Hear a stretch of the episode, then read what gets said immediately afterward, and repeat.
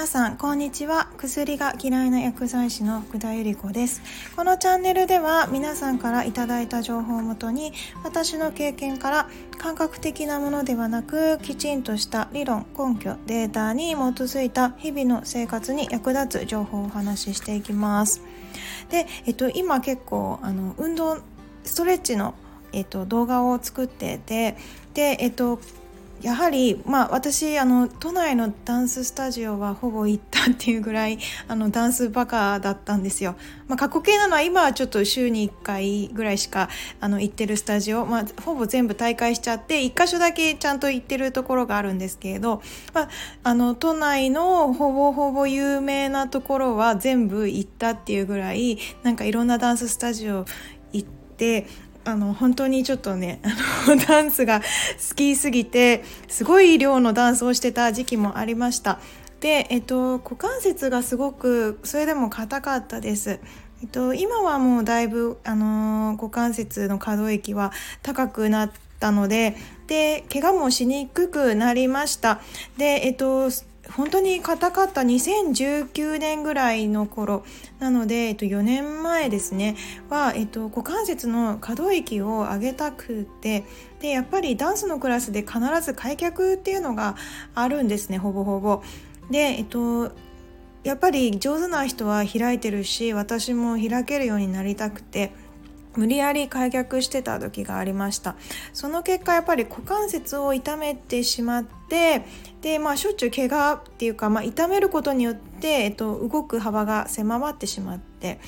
で、えっと、やっぱりいろんな方が股関節が硬い硬いなかなか広がらないんだよねって。言うしまああの有名なやっぱり女優さんであったり本当はバレエ目指してたけど自分股関節が硬いからまあ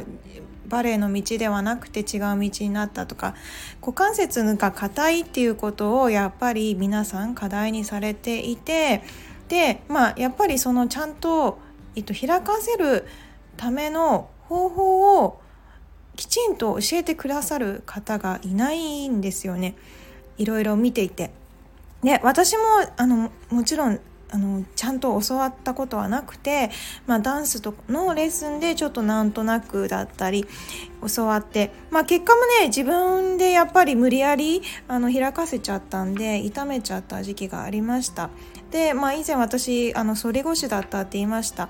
すごいあの万年の腰痛持ちで貼り薬もしょっちゅう使ってたのは、まあ、この股関節がすごく関係していましたと股関節ってとっても大切で、まあ、歩いている歩いてまあ一生過ごすためにもとっても大切な部分になります。まあ、歩いてる足音だけで、まあ、その人がどれだけ若さ若さであったりどれくらい生きられるかっていうのも判別できちゃうような人もいるぐらいなのでね。で、えっと、股関節と骨盤すごくつながってます。今日はその体の構造的に私は解剖学もちょっと学んだので、えっと、その辺りと、えっと、ご年齢を重ねた方のやっぱり股関節がどのような状態になってしまって結果、まあ、そのことによっていろいろなあ病気であったり事故であったりそういうことが生じやすくなってしまうよっていうお話をさせていただきます。なんで、えっと、股関節をきちんと整えれば、まあ、開かせればって言い大変ですけれど股関節をきちんと、まあ、骨盤にも関係してくるんですがこを整えていただければ怪我もしにくいですし将来転倒のリスクも少なくなります、まあ、今日は、えっと、そういったリスクを減らすような簡単なストレッチの方法も言葉でちょっと簡単にご説明しようかなと思いますで、えっと、骨盤すごく大切でであの私がストレッチしていく上で、えっと、5つのポイントのうちの1つが骨盤になってきます。で、えっと、骨盤のところに、まあ、股関節というものがあってここでやっぱり可動域皆さん変わってきます。女性であればやっぱり子供を産むという、まあ、生命活動があるので、えっと、やっぱり股関節は開きやすいです。逆に男性の方は、まあ、そういったことがないので、えっと、股関節は、えっと、女性よりは開きにくいですね。で、えっと、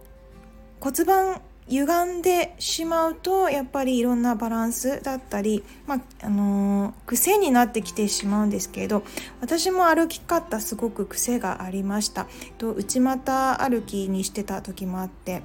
でまあその後はちょっと直したけれど今度はまあ外側に重心がなっちゃってたので、まあ、内側に重心が壊れてなくて外側にパンパンに張っちゃってて。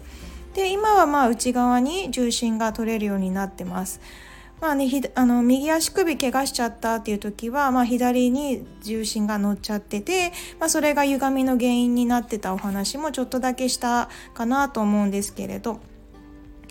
で、えっと、私もね開くのはもうなんかあの遺伝的なものなんじゃないかなと思ってたんですがあの決してそんなことはなくて、えっと、正しいやり方を知っていただければ皆さん誰でも開くことはできます。で、えっと、皆さんね歩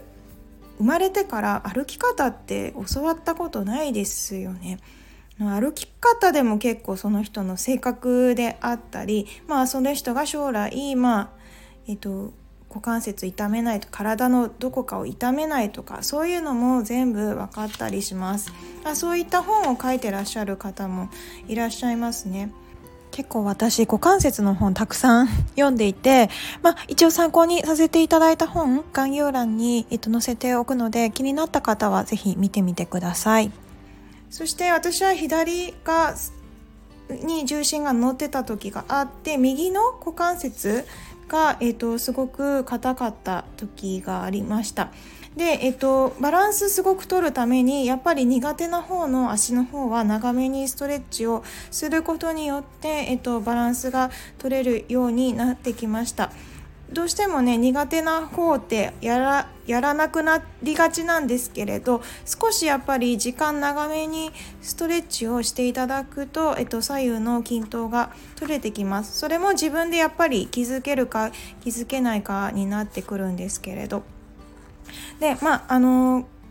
その歩いて簡単なチェックで歩くことによってご自身が、まあ、どっちの重心に乗っちゃってるタイプかっていうのをチェックする方法もあります。あね、私これチェックしたらやっぱりまさしく その通りだったなって過去のことを思うと、まあ、今もね若干歪みはあります。でもまあ昔ほどではないなと思っていてその結果やっぱりすごく怪我はしにくいです。そしてまあ股関節ね痛めちゃった時何がいけなかったんだろうって原因で考えた時に、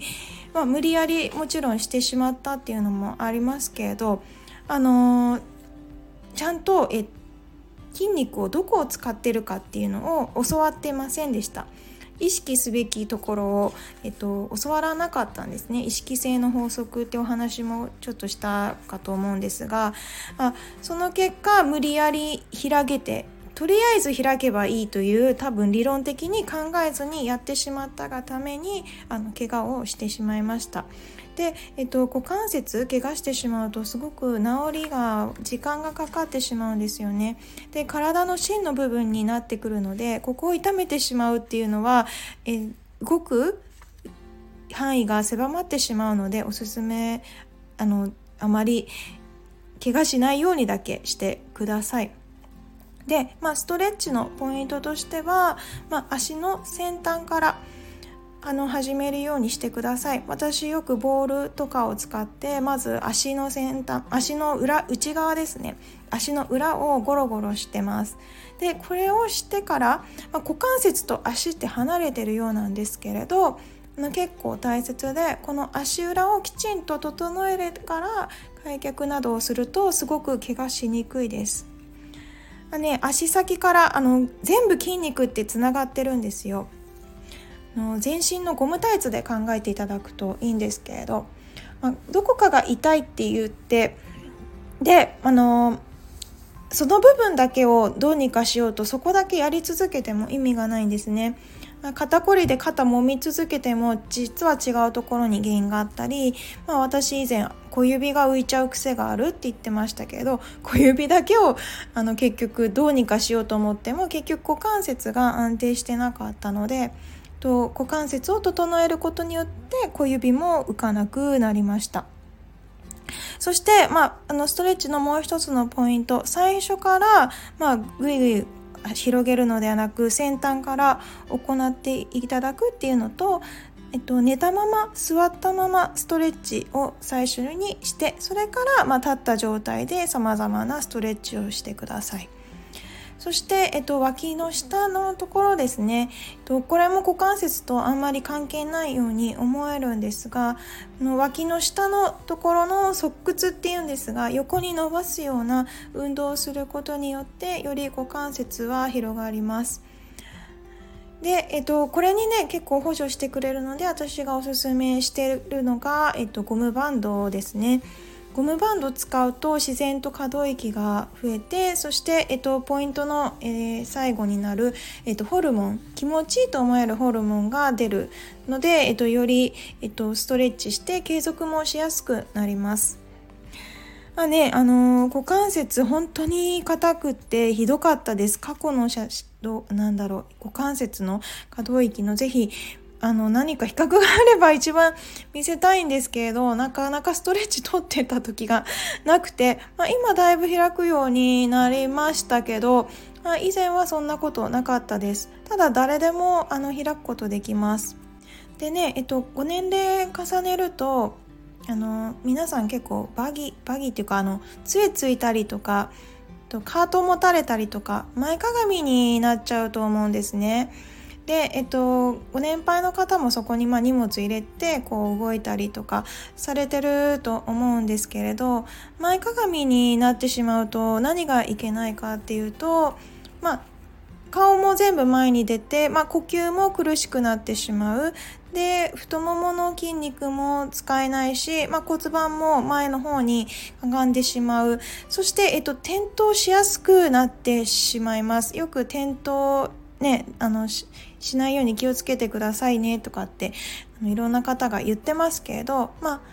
前かがみになってしまう骨盤がしっかりと立ってないことでより転倒しやすくなります。あね、それを分かってあの靴のねごご高齢者向けの靴のメーカーでもあの前のつま先だけこう上に向かせるような靴の商品が販売されてるぐらいなんですね。これはまさしくあのその前になってしまうと転倒のリスクがあるからっていうことでまあつま先だけちょっと上げたような商品を販売してるのかなと思うんですがあねあのまあそれを使っていただいてもいいんですけれどやっぱりご自身で健康的に歩くためには、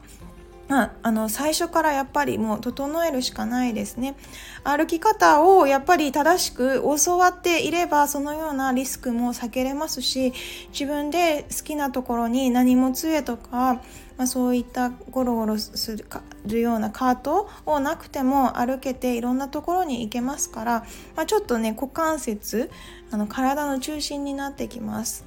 あの整えてみてください。であの本当に私開かなくてでやっぱりその人に合わせた股関節の運動もあったりしてそういうのも教えることできますご年配の方にもねあのそういったこともできなくはないのでもしご希望あれば言ってくださいこのチャンネル登録していただけると配信されたら通知が来ます。いいね押していただけると次回の音声配信の励みになりますのでもしよかったらお願いします。今日はこんな感じでおしまいにします。良い一日をお過ごしください。Have a nice day. バイバイ。